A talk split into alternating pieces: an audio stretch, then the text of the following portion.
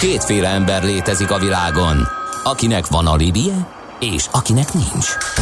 Az elsőnek ajánlott minket hallgatni, a másodiknak kötelező. Te melyik vagy?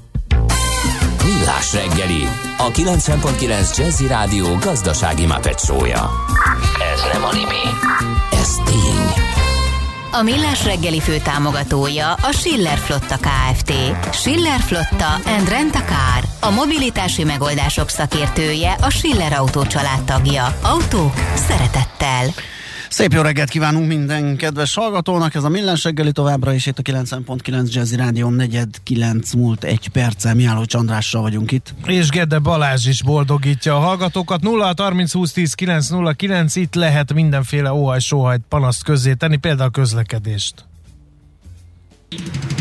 Budapest legfrissebb közlekedési hírei, itt a 90.9 jazz Nekem kettő hírem is van, a jelzőlámpa hiba van az Andor utca Tétényi úti csomópontban, ez az egyik, a másik pedig egy balesetünk is a Kőbányai úton befelé a Könyves Kálmán körút ton a belső sávban. Tulajdonképpen nekem is kettő van az útinfont, az egyik egy általános, hogy élénkül a forgalom a Budapestre vezető utakon, de egyelőre sehol sincs fennakadás, még az m 0 autóton és az M3-as autópálya bevezetőjén is jó tempóban lehet autózni. A másik, az ennél szomorú bárokba hajtott egy személyautó az M2-es autóton Vác térségében a 41-es kilométernél forgalomkorlátozásra, rendőri jelenlétre számítsanak az arra uh-huh. közlekedők. Nos, hát akkor kicsit vegyük gorcsa alá Joe Biden amerikai elnök teljesítményét lévén, hogy január végén lesz egy éve, hogy ő hivatalba került. A ténykedésének a mérlegét Dobozi Istvánnal a Világbank egykori vezető közgazdászával fonjuk, vagy fogjuk megfejteni. Jó reggelt, szerbusz, illetve hát nem is tudom, mit kívánjuk, jó szép, éjszakát. Szép mert... estét, meg jó éjszakát, majd később, szerbusz. Hát nálunk évfél után van, több mint két órával. Hát én is üdvözöllek benneteket, és természetesen a kedves hallgatókat, úgyhogy várom a jó kérdéseket, no. és egy jó beszélgetést. Hát kép... a téma ugye hát, hát a földön hever. Bizony. Azt kérdezi a hallgató, és kezdjük talán ezzel, hogy hogy látod továbbra is olyan megosztott az amerikai társadalom, mint a kampány időszakában, vagy azért a választások után lecsillapodik a hangulat, legalábbis eddig így volt, és nem annyira átpolitizált minden. Hogy van az amerikai közmél, közvélemény? Hát nézd, a megosztottság nem szűnt meg. Szerencsére nincsenek olyan erőszakos események, mint a január 6-ai ostroma kongresszusnak, amely Amerika azt lehet mondani politikai történelmének a legvadabb eseménye volt, de és nincsenek most már nagy zavargások a városokban, a nagyvárosokban, de a helyzet nem sokat javult. Az éles megosztottság a pártok között, aztán Donald Trumpnak a politikai visszatérése, ugye egyértelmű, hogy most már 2022. novemberére készül Donald Trump és a köztársasági, a republikánus párt, mert akkor lesznek a félidős kongresszusi választások, ami el fogja dönteni azt, hogy egyáltalán lesz-e kormányzati cselekvő képessége Joe Bidennak, és van lesz a mozgástere, vagy pedig béna kacsa lesz belőle jövő novembertől tovább. És persze ugye Donald Trump nagyon kacsingat az elnökségre is, a 2024-es elnökségre is, gyűjti a pénzt, már több mint 100 millió dollárja van, tehát a megosztottság már csak azért sem enyhült, mert Donald Trump most már benne van a politikai képben, visszatért a politikai színpadra, és egyértelműen tovább radikalizálja a republikánus erőket. Olyan felmérések vannak, amelyek egyszerűen megdöbbentőek, tehát a politikai erőszaknak egy olyan szintjét mutatják, például az legutóbbi felmérés, hogy gyakorlatilag minden ötödik amerikai úgy érzi, hogy az erőszaknak helye van Azért, hogy Amerikát rendbe hozzák, mert Amerika rossz úton van. Az emberek kétharmad úgy érzi, hogy Amerika rossz úton van Joe Biden alatt. És valóban Joe Bidennek az első éve, hát nagyon ellenmondásos, jó, fél év után, első fél év után egy katasztrofális második uh-huh. fél idő következett. Hát akkor egy rossz pontja már is van Bidennek, ugye nem sikerült az egyik fő célja az volt, hogy betemesse az árkokat, amik az amerikai társadalmat felszabdalták, ez, ezek szerint nem sikerült sikerült. De érdekes az a helyzet, ami előállt, hiszen ő a választási kampányban ilyen anti-Trumpként határozta meg magát. miközben a valódi az üzeneteiben, a programjában, igen. igen. Nézd, a belpolitikájában azért anti-Trump maradt Aha. jó részt. A külpolitikában gyakorlatilag Trump nyomdokain haladt tovább, és ezt több példával lehet igazolni.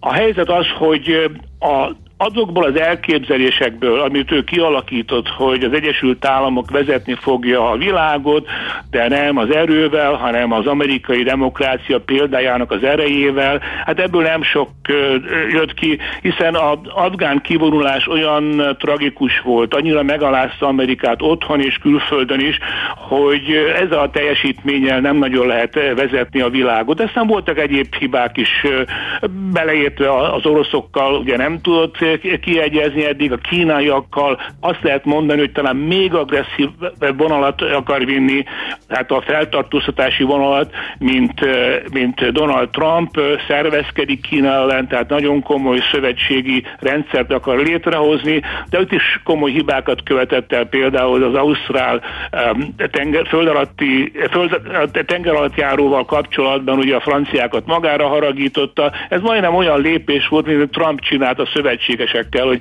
tulajdonképpen kis háborút indított ellenük is, németek ellen is. Úgyhogy ebből a szempontból nem sokat javult a helyzet, és azt lehet mondani, hogy Joe Bidennek a nemzetközi tekintéje hát nem éppen erős. Aha. Belpolitikában voltak neki nagy ívű gazdaságpolitikai elképzelései, ugye az infrastruktúrális beruházások, a Green New Deal, stb. stb. Ezek elindultak, vagy, vagy itt is a, a lózungokra nem nagyon jutottak tovább?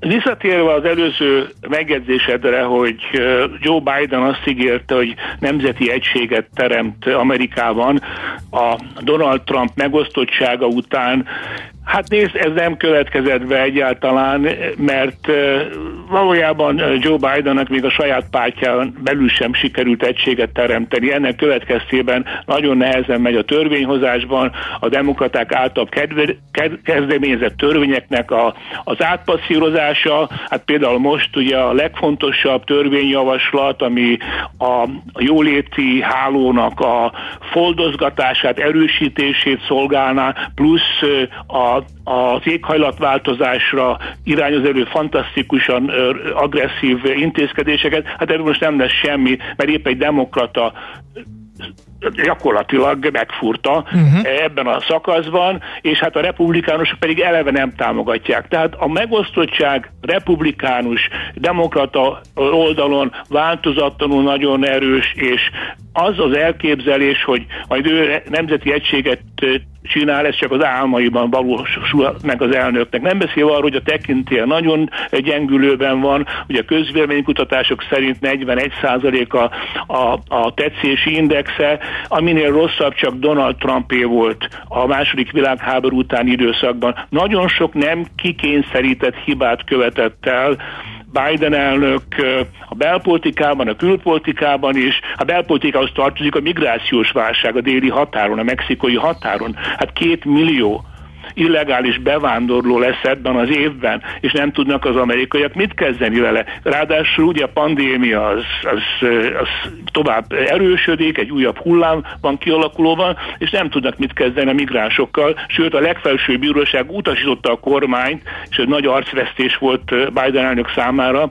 hogy, hogy toloncolja vissza a migránsokat ugyanúgy, ahogy Donald Trump csinálta a Remain in Mexico, tehát maradjatok Mexikóban programja alatt, mivel az volt a célja, hogy ne jöjjenek be a mexikóiak Amerikába, mert amíg a menekült kérelmeit vizsgálják, addig szépen eltűnnek az amerikai társadalom sűrűjében, és soha nem fogják őket látni. Ezt akarták megakadályozni, de ez nem volt Bidennek az ínyére. Most már nem tud mit csinálni, kénytelen kitoloncolni százezerek ezeket azokból uh-huh. a, a migránsokból, akik a határon átjöttek. István, meglepett ez az alul teljesítése Bidennek? Mi történhetett? Hát ezer éve van az amerikai politikában, rendkívül rutinos külpolitikus. Mikor a, a portréját együtt rajzoltuk, meg azt mondtad, hogy a külpolitika lehet az, a, az egyik erőssége Bidennek, aztán jött az afgán fiaskó.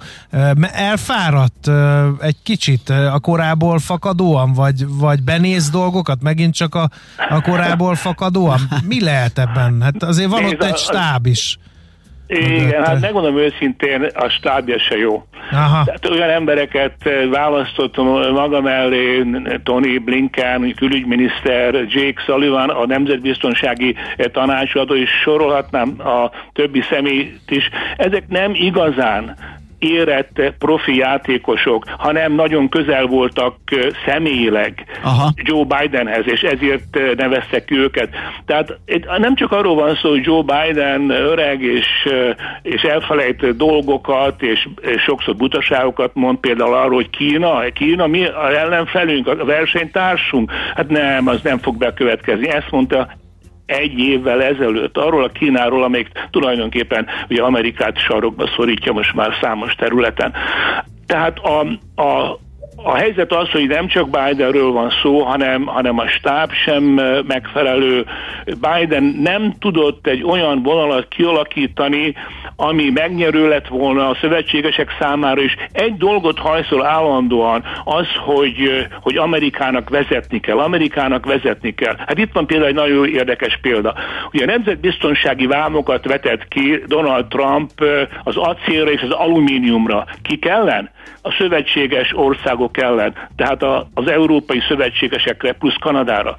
Na most ahelyett, hogy ezt az első nap eltörölte volna, mert ezek teljesen mondva csinált büntetővámok voltak. Ő ezt továbbra is hatályban tartotta, és csak most jutott el oda, hogy jó, hát akkor megváltoztatjuk egy kvótáig, egy, egy bizonyos mennyiségig vámmentes, de utána megint belépnek a vámok. Hát nem ezt várták a szövetségesek. Tehát nagyon ellenmondásos, felemás a megoldás, nem, nem tudott elszakadni a Trumpi protekcionizmustól. Biden ugyanolyan protekcionista, mint régi vágású protekcionista, mint amilyen Donald Trump volt, nacionalista. Uh-huh. Milyen következményei lehetnek ennek a, hát akkor én megelőlegzem, ennek a sótlan amerikai uh, politikának, akár a külpolitikában, vagy megy a nagy duma, de mögötte erő és főleg tettek nem nagyon vannak a külpolitikára és a világgazdaságra, mert Trump az, ott, ott azért lehetett látni, hogy van erő és azért ő azért felkavarta az állóvizet rendesen. Ugye mikor Trumpot értékeltük, korábban mondtad, hogy az amerikai kül- és gazdaságpolitika, külgazdasági politikai céljai azok változatlanok, valahogy féken kell tartani Kínát, ez a, a, a fő dolog. Ezt Obama nagyon kesztyűs kézzel csinálta, Trump berúgta az ajtót, Biden meg valahol a kettő között így lavírozgat. Nézd, hogy mennyire így van lassan egy éve van hivatalban, és még most sincs egy most sincs nemzetközi kereskedelmi politikai stratégiája az új amerikai kormánynak, ami elképesztő. Hiszen nagyon tudjuk, hogy Kína mennyire nyomul nem csak az amerikai piacon, hanem, hanem, hanem az egész világpiacon. És Kína nem kis mértékben uh-huh. Amerika rovására terjeszkedik. Nincs még most sem stratégiájuk. Helyben hagyták a büntetővámokat, amiket Donald Trump alakított ki Kínával szemben 20%-os. Kínaiak arra számítottak, hogy na végre jön egy értelmes elnök, aki nem olyan agresszív, mint, mint Trump nagyon csalódtak Bidenben. Uh-huh. Tehát az az a helyzet, hogy, hogy ugyanakkor nem félnek tőle, mert, mert Bidennek nincs különösebb ütőkártyája Kínával szemben. Szóval Kína nem, nem csinált más, mint azt, hogy csökkentette az amerikai piactól való függőséget, és elsősorban a belső piacra orientál, a növekedés így is tisztességes, 6%-os körülbelül ebben a, az évben, és az export megy. Kínai export továbbra is egyszerűen, egyszerűen hasít, belépve Amerikába is. Tehát nagyon érdekes, hogy Kínával szemben nem tudtak fogást találni. Most azzal, hogy Tajvánnal ilyen nagyon szoros kapcsolatot próbálnak képíteni, azt lehet mondani, hogy még hivatalosabb is, mint amit Donald Trump csinál. Ezzel megint a kínaiakat tulajdonképpen maguk ellen uh-huh Eh, ingerlik, és ebből sem jön ki jó. Tehát nem jó a helyzet. Ha megnézzük azt, hogy, hogy más területen is, például az oroszokkal kapcsolatban, ugye úgy volt, hogy ezt a gázvezetéket majd megfúrják, a, a, a észak áramlat kettőt. Hát ebből se lett semmi sem. Ez Amerikában úgy érik meg az emberek, hogy, hogy túl gyenge Biden és Putyin megint tulajdonképpen túljárt az eszén, és, és a, a német-orosz együttműködés továbbra is olyan erős. Ha csak Putyin nem támadja meg Ukrajnát, ez a második gázvezeték teljes bizonyossággal heteken belül beindul, vagy hónapokon belül, amíg megkapják az engedélyeket. Uh-huh. Látsz valami uh, esélyt arra, hogy változik, hogy előbb-utóbb megtalálja, ahogy mondani szokás, új helyén a férfi wc Joe Biden, és végre elkezd... Bár az elmondottak és elhangzottak alapján, hogy elég nehéz. Erre kevés az esély, tehát hogy, hogy de, van, de van azért, nem tudom még, Kamala Harris is eltűnt. Tudjuk, hogy az alelnöki poszt szimbolikus, de hát sokan mondták azt, hogy Biden lesz ugyanaz elnök, de majd a Harris fog kormányozni. No, hát igen, megmondom őszintén, ezek illuzórikus várakozások voltak.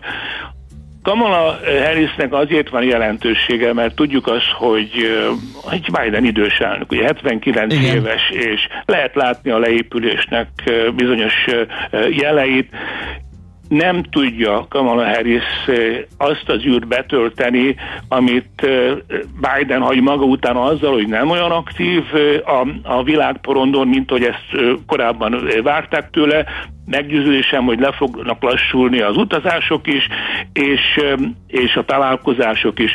Hát Kamala Harris teljesen alkalmatlan a nemzetközi porondon professzionális fellépésekre, mert semmilyen tapasztalata nincs. Hát leküldte a közép-amerikai államokba, ahonnan a migránsok javarész jönnek, és hát nagyon leszerepelt. Ez volt az általános vélemény, Kamala Harris egyszerűen nincs a feladat magaslat kapatán ebből a szempontból. De a kérdésedre visszatérve, én úgy érzem, hogy az amerikai külpolitikának ez a sodródása, ami az első évre jellemző volt, hogy inkább csak ilyen kirakat tevékenység volt, például demokrácia csúcsnak a megrendezése decemberben, december 9-10 között, amiből őszintén szólva nem sok jött ki, hiszen Amerika most egyáltalán nem alkalmas arra, hogy a, a demokráciáról olyan, olyan csúcskonferenciát rendezzen több mint száz ország számára, aminek az a lényege, hogy hogyan kell szembeállni, szembeszállni a, az a rendszerekkel, és a demokrácia hogyan tud győzni. Hát Amerikának nagyon komoly demokrácia deficitje van, tehát az amerikai demokrácia maga válságban van, tehát nem volt ennek a találkozónak nagy értelme, nem beszélve arról, hogy ugye több országot, amelyeknek azért ott kellett volna lenni, nem hívtak meg, és nagyon ellenmondásos volt a népsor. Ha akarod, erről is beszélhetünk, de a dolognak a lényeg az, hogy nem néz ki jó a következő uh-huh. év, a külpolitikai szempontból is. A nagy ellenfelek, Kína és Oroszország és Irán is érzi, hogy gyenge elnökkel állunk szembe, és hogy gyengülő elnökkel állunk szembe, és többet megengednek maguknak, mint máskor. Hát ezt megköszöni Trumptól szépen féltek. Trump, nem? Igen, azt hiszem.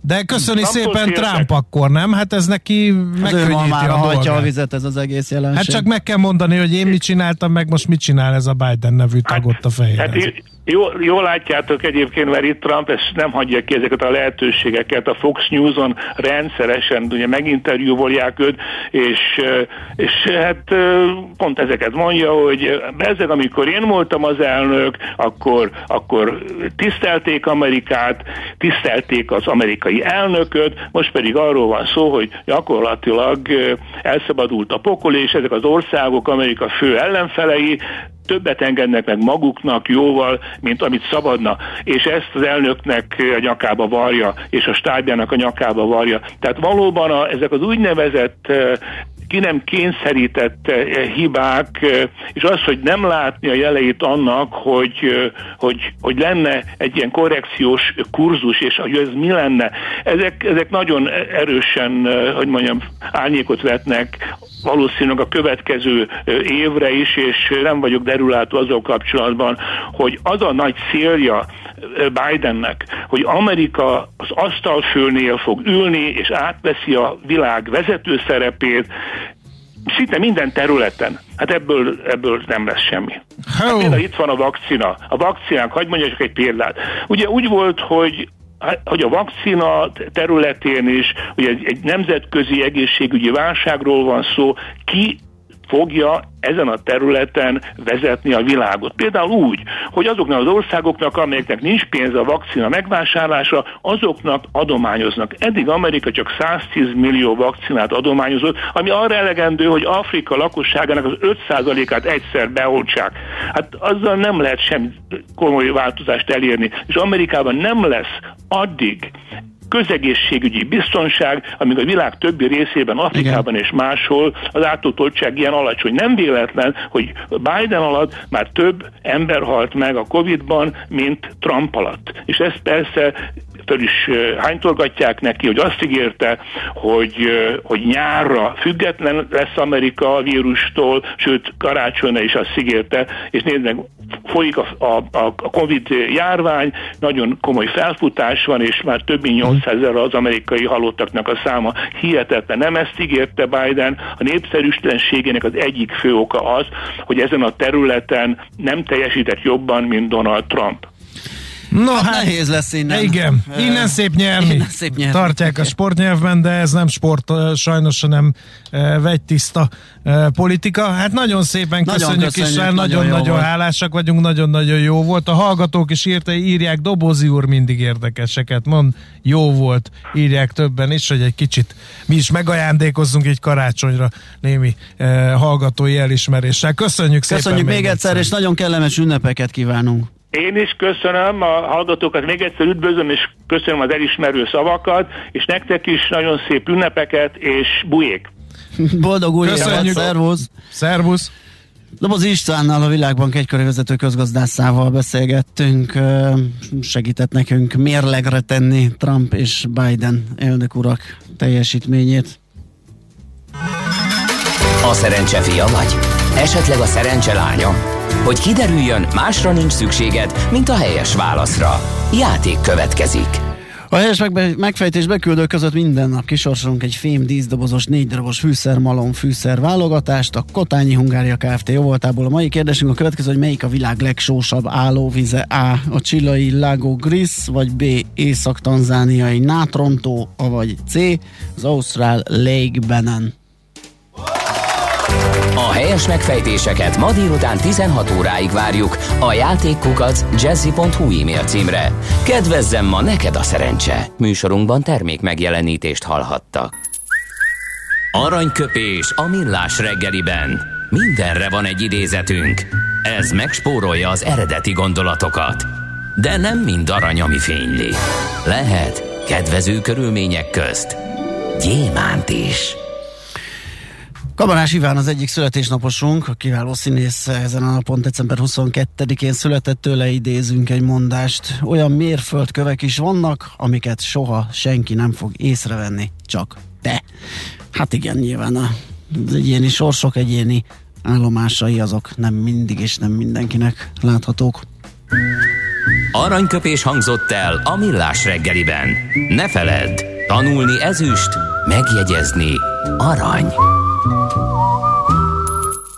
Egy jó ötlet, már fél siker. Az innováció, kreativitás hajtja a GDP-t, növeli a versenyképességet, munkahelyeket teremt. Kigondolni nehéz, eltulajdonítani azonban könnyű. A nemzeti tudásbázist és a kulturális vagyont hatékonyan kell védeni. A szellemi tulajdon kincset ér.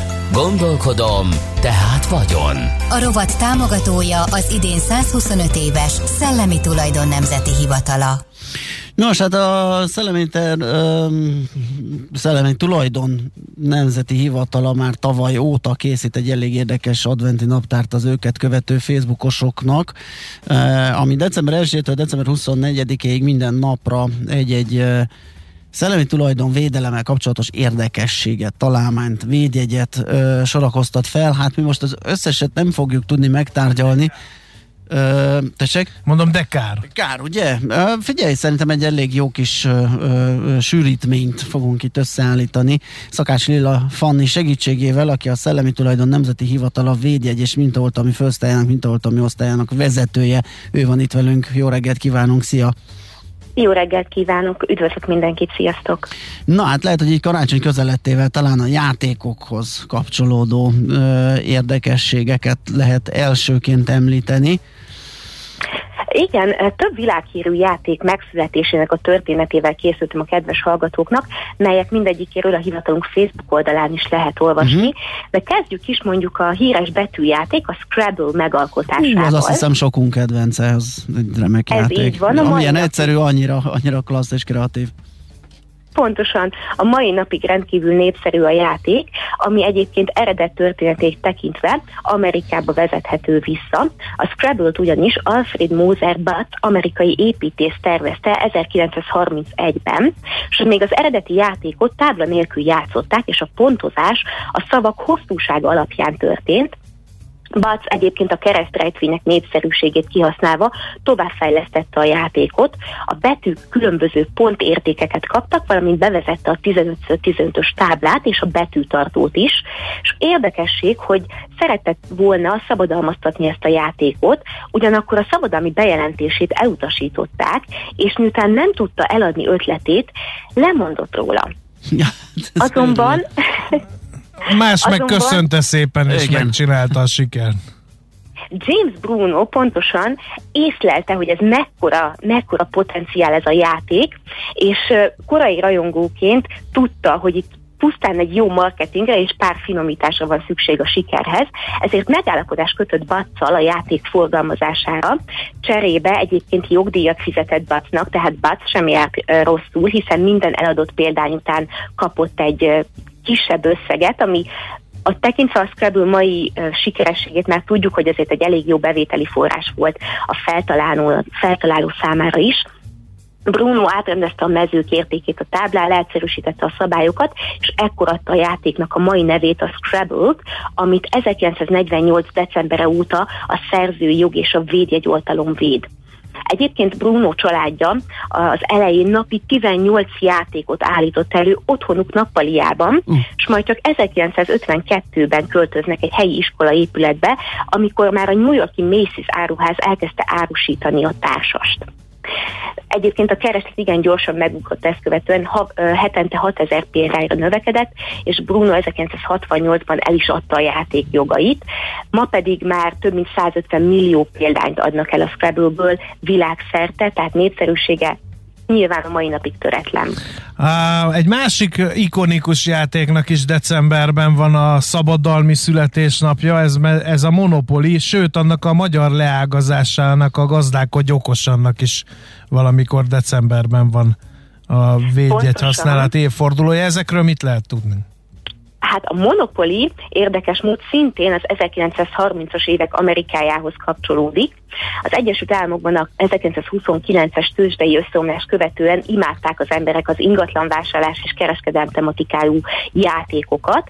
Több ilyen is volt egyébként forgalomban. A leghíresebb a Landlord's Game volt, ami hát földesurak vagy ingatlan tulajdonosok játéka. Ezt a társas játékot Lizzie Maggie szabadalmaztatta, de ő csupán 500 dollárt kapott, mert aki a játék jelentőségét felismerte és élt is vele, az Charles Darrow volt, Darrow egyébként elvesztette az állását éppen, és alkalmi munkákból tartotta fenn a családját, amikor megfogalmazódott benne az ötlet, hogy Lizzie Megi játékát tovább lehet fejleszteni. Mindig arról álmodozott, hogy ő ingatlan máglás lesz, és először csak érdeklődéssel figyelte, hogy a szomszédjai milyen nagy élvezettel játszák Lizzie Megi Mhm. játékát, majd tovább gondolta azt, és hozzátette például a legismertebb ikonok közül a villanykörtét, a piros nyilat és a kérdőjelet, majd 1934-ben kartonra nyomtatta, és hosszúkes fehér dobozokban kínálta a társast nagy játékgyártóknak, többek között a Parker Brothersnek, akik először visszautasították ezt a, ezt a játékot, de aztán látták a sikerét, és meggondolták magukat, 1935-ben már az Egyesült Államok Szabadalmi és Védjegy Hivatala a játék amerikai szabadalmát tette közzé, aminek ekkor már monopoli volt a neve, és ezt a szót 1935-től védjegyoltalommal védik, és végül a tulajdonjogot is a Parker Brothers megszerezte, és hamarosan hetente 20 ezer monopoli társasjátékot készített, és eladásának évében a legkelendőbb társasjáték a Monopoly volt Amerikában, és Darrow pedig a történelem első milliómos játéktervezőjévé vált az eladásnak köszönhetően. Ez óriási. Uh-huh. Beszéljünk akkor egy kicsit ennek a magyar leágazásáról. Nem lehet észre, nem észrevenni az áthallásokat a gazdálkodj okosan és a Monopoly között. Pontosan, ez nem is véletlen, biztos, hogy mindenkinek eszébe jutott a nagyon hasonló, magyarosított monopólia gazdálkodj okosan. Ez a dobj és lépj elven alapuló magyar fejlesztésű gazdasági játékok legemblematikusabb változata, azonban megjelenése előtt számos előddel lehetett találkozni a boltok polcain. Az 1940-es években például már forgalmazták a monopóli társasjáték legelső magyar adaptációját, a Kapitalit. A kapitáliban Budapestet nevezték a játszmák helyszínéül, tehát például kőbányára vagy zuglóra lehetett különböző vásárlásokat és opciókat játszani a játékban. Ezt a játékot azonban imperialista szemlélete miatt 1952-ben tulajdonképpen betiltották, uh-huh. és helyette egy hasonló megjelenésű, de teljesen eltérő koncepció társasjáték a teljesít a tervet került forgalomba. Igen, ma már inspiráló. Nagyon, nagyon, nagyon inspiráló, igen. Egyébként ez a teljesítő tervet nem volt egy nagyon sikeres társas. Valamiért, igen. Valamiért a játék célja az életszínvonal növelése volt a szocialista gazdaságban, de különösebb gazdálkodás nem igényelt, és nem is maradt sokáig forgalomban. Végül az eredeti gazdálkodj okosan 1966-ban készült el, és a játék kiadásának joga a Minerva kiadóhoz került. Nagyon komoly eltérés a Monopoly, Monopolyhoz képest, akik mind a kettőt játszották, már biztos észlelték azt, hogy a Monopolyban azzal tehetünk szert előnyre, hogy a többi játékost hátrányba hozzuk, de a gazdálkodj okosanban a játékosok haladása nincs egymásra hatással, nincs interakció a játékosok között, tehát egyszerre többen is nyerhetnek, win-win helyzetek egy-egy dobásnál kialakulhatnak, nem kell lenyomni a másikat ahhoz, hogy te előrébb jussál. Uh-huh. A játék már az első évben több tízezer példányban kelt el, és a rendszerváltásig ez a szám elérte az egy milliót. Egyébként mai napig gyártják és forgalmazzák mind a korszerűsített, mind pedig az újra nyomott kiadásában a játékot. A gyártásával az Oliver Games értékesítésével pedig a régió játékkereskedelmi Kft. foglalkozik, akik egyébként két kapcsolódó védjegyel is rendelkeznek, ugyanis levédették hivatalunknál a gazdák, hogy okosan szó összetételt, és a játék logóját is színes ábrás védjegyként, előbbi 2014 óta, még utóbbi 2013 óta áll oltalom alatt, és ha már szóba került a, a régió játékkereskedelmi Kft., ami egyébként 100%-ban magyar tulajdonban lévő családi vállalkozás, és céljai között szerepel az olyan klasszikusok, mint a diavetítő megtartása a piacon, nem csak innovatívan fejlesztenek, de alkotásaik iparjogvédelmére is külön uh-huh. figyelmet fordítanak. Számtalan védjegyük mellett saját formatervezési mintaoltalommal is rendelkeznek, ami a termékek külső megjelenésének, a dizájnnak a védelmére szolgál. A sakra emlékeztető logikai játékészletének dizájnjára 2020-ban szereztek hivatalunknál kizárólagos hasznosítási jogot. Uh-huh. Nagyon klassz. Hát én azt hittem, hogy legalább a szűkített listánk vele fog férni a kereteinkbe, de nem, még az sem, úgyhogy eh, hát nagyon köszönjük, hogy megemlítettük ezeket, pedig van egy-két érdekes eh, a karácsonyfában rejtett öntözőberendezés, meg a füstléző angyalka, meg még számos játék. Füstjelző angyalka, remek ötlet. Az Unótól a frisbee hát azt tudjuk javasolni, hogy látogassanak el a hivatal eh, Facebook oldalára, és nézegessék ezt az adventi érdekesség sorozatot, mert egy nagyon klassz összeállítás. Nagyon köszönjük, hogy legalább erről a pár izgalmas játékról megemlékeztünk, és elmesélted a történetüket. Én köszönöm, hogy itt lettem, és kellemes ünnepeket Szép napot, kívánok. nagyon kellemes ünnepeket Boldog karácsonyt és boldog új évet! Szervusz. Boldog karácsonyt, így van, sziasztok! Szakács Lilla Fannival a Szellemi Tulajdon Nemzeti Hivatal a védjegy és mintaoltalmi főosztály mintaoltalmi osztályának vezetőjével beszélgettünk. A hivatal által most már második évben kibocsátott Facebookos, a Facebook oldalukon megjelenő szabad szellemi tulajdonvédelemmel kapcsolatos adventi naptárából mazsoláztunk. A szellemi tulajdon kincset ér. Egy jó ötlet, már fél siker. Gondolkodom, tehát vagyon. A rovat támogatója az idén 125 éves Szellemi Tulajdon Nemzeti Hivatala. Szívesen böngésznél a nemzetközi és hazai piacokon? Meglovagolnád a hullámokat? Akkor neked való a Hotspot piaci körkép az Erste befektetési ZRT szakértőivel. Gyors jelentések, gazdasági mutatók, események. Nálunk mindent megtalálsz szakértőink tolmácsolásában. Ha azonnali és releváns információra van szükséged, csatlakozz piaci hotspotunkhoz. Jelszó Profit nagy P-vel. Szabó Balog Péter üzletkötő van itt velünk a telefon túlsó végén. Szia, jó reggelt! Jó reggelt, jó reggelt. Mi van a puttonyban?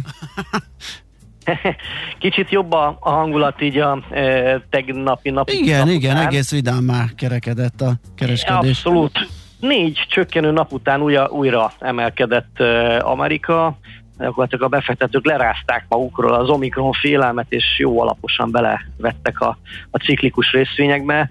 Hát az energia, a, a pénzügy is remekül teljesített két erős gyors jelentés segítette, javította a hangulatot, hogy a Nike és a, a Micron gyors jelentése jelent. Mind a kettő egyébként jobb volt a várakozásnál, és ennek, ennek, ennek rendkívül örültek. A Nike-nál ugye az erős amerikai kereslet ellensúlyozta a kínai piacnak a gyengeségét, és a, a Mikronnál is hasonlóan jó erős számokat lehetett látni. Ugye látszik, hogy a, a az Omikron az, ami, ami befolyásolja a hangulatot, tehát az egy sima, egy fordított, egyik nap esünk emiatt, másik nap emelkedünk. Ugye úgy tűnik már egyébként, hogy Amerikában is a, az Omikron változat a, a domináns, ugye most már a megbetegedések uh-huh. 73%-a az, ami az Omikronnak tulajdonítható be és ez, ez, ez tartja gyakorlatilag lázban a, a szereplőket. Ugye Biden úr szerint bár kell aggódni, meg komoly a helyzet, azért pánikolni azért nem kell. Januártól ugye 500 millió ingyenes otthoni gyors teszt áll majd az amerikaiak rendelkezésére, és igazából nem terveznek jelentősebb lezárásokat. Ugye itt pont a ma reggeli híradásokban pedig ugye úgy tűnik, hogy azért lehetséges a briteknél majd karácsony után majd lesz valamiféle lezárás, de még itt tehát valamelyes megint ketté megy a dolog, tehát Amerika és Európa külön utat jár be a válság kezelésben. Szóval alapvetően jó volt a hangulat, a, a ciklikusok emelkedtek, és nagyon érdekes módon, hogy ugye korábban beszéltünk ezekről a hajózási cégekről, sétahajókról, mi egymásokról. Úgy tűnik egyébként, hogy talán még mindig nem késő ugye hajóra szállni.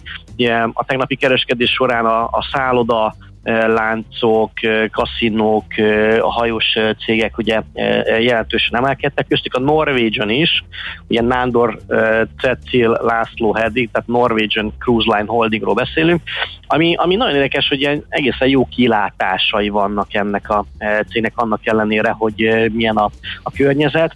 Ugye arról van szó, hogy az év végéig 17 hajót terveznek újra üzembe eh, helyezni, majd áprilisig a teljes flotta, azaz 28 hajó eh, eh, fogja majd szelni a habokat.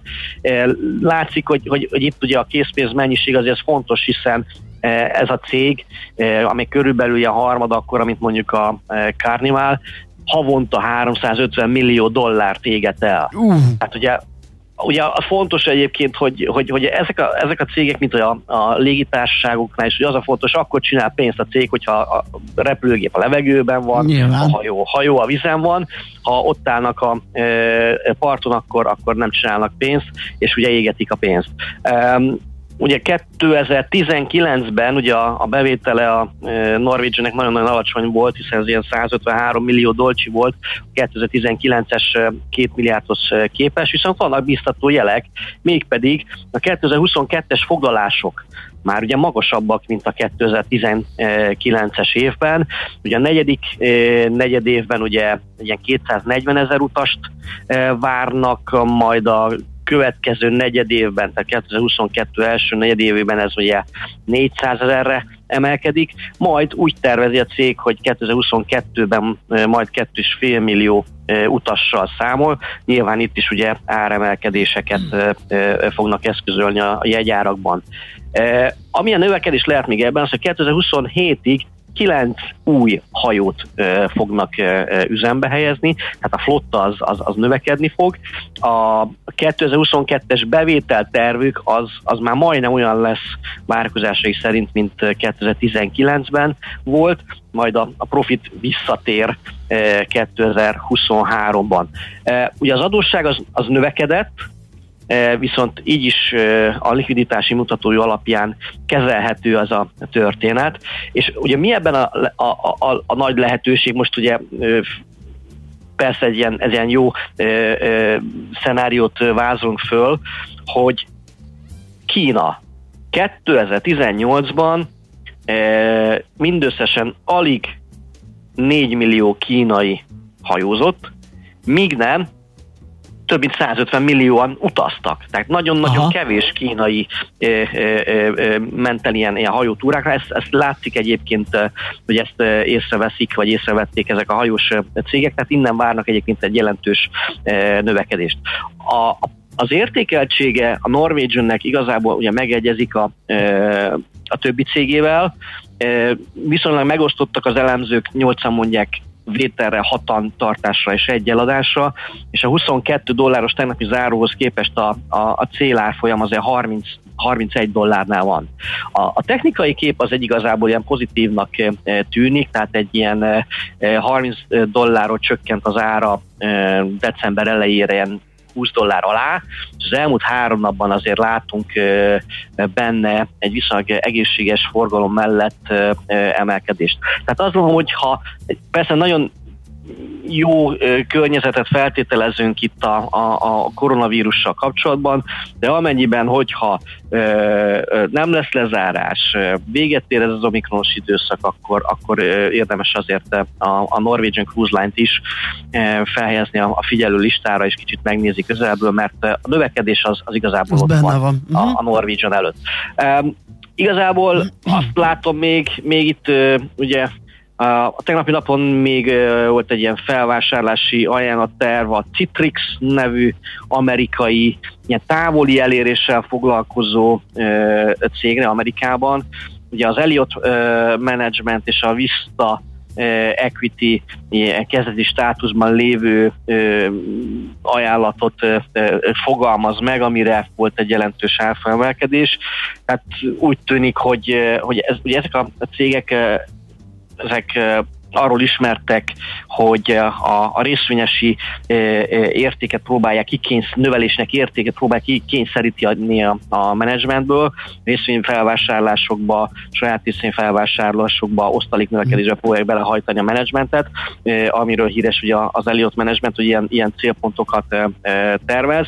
Ez a Citrix nevű cég, hogy ilyen távoli elérés, tehát látjuk egyébként, hogy, hogy hiába informatikai cégről beszélünk, meg a NASDAQ ugye emelkedett a, a, az év során 30 majdnem 30, 25 százalékot, ugye ez a cég ugye hasonlóan esett, egyébként majdnem 40-et, tehát itt valamiféle e, alulértékeltséget látunk, és e, szerintem fogunk találkozni hasonló ilyen, ilyen próbálkozásokkal. Okay. Igen. A mai napon még egy utolsó mondat, ugye a, a GDP e, olvasata fog megjelenni, valamint egy e, e, fogyasztói bizalmi index. Talán egy, egy pici e, emelkedést azért láthatunk itt a jó amerikai hangulat után, de ilyen jelentős elmozdulást a GDP adatig igazából nem várok. Így fejezzük okay. be. Rendben, rendben. Köszi szépen, Péter. Akkor uh, szép napot neked, és kellemes ünnepeket, boldog karácsonyt, hogyha nem boldog beszélünk addig. Köszi, szia, szia. Legjobbak a szervusztok. Szabó Balog Péter üzletkötővel beszélgettünk. Hotspot piaci körkép hangzott el az ESZTE befektetési ZRT szakértőivel. Ha azonnali és releváns információra van szükséged, csatlakozz piaci hotspotunkhoz. Jelszó Profit nagy P-vel.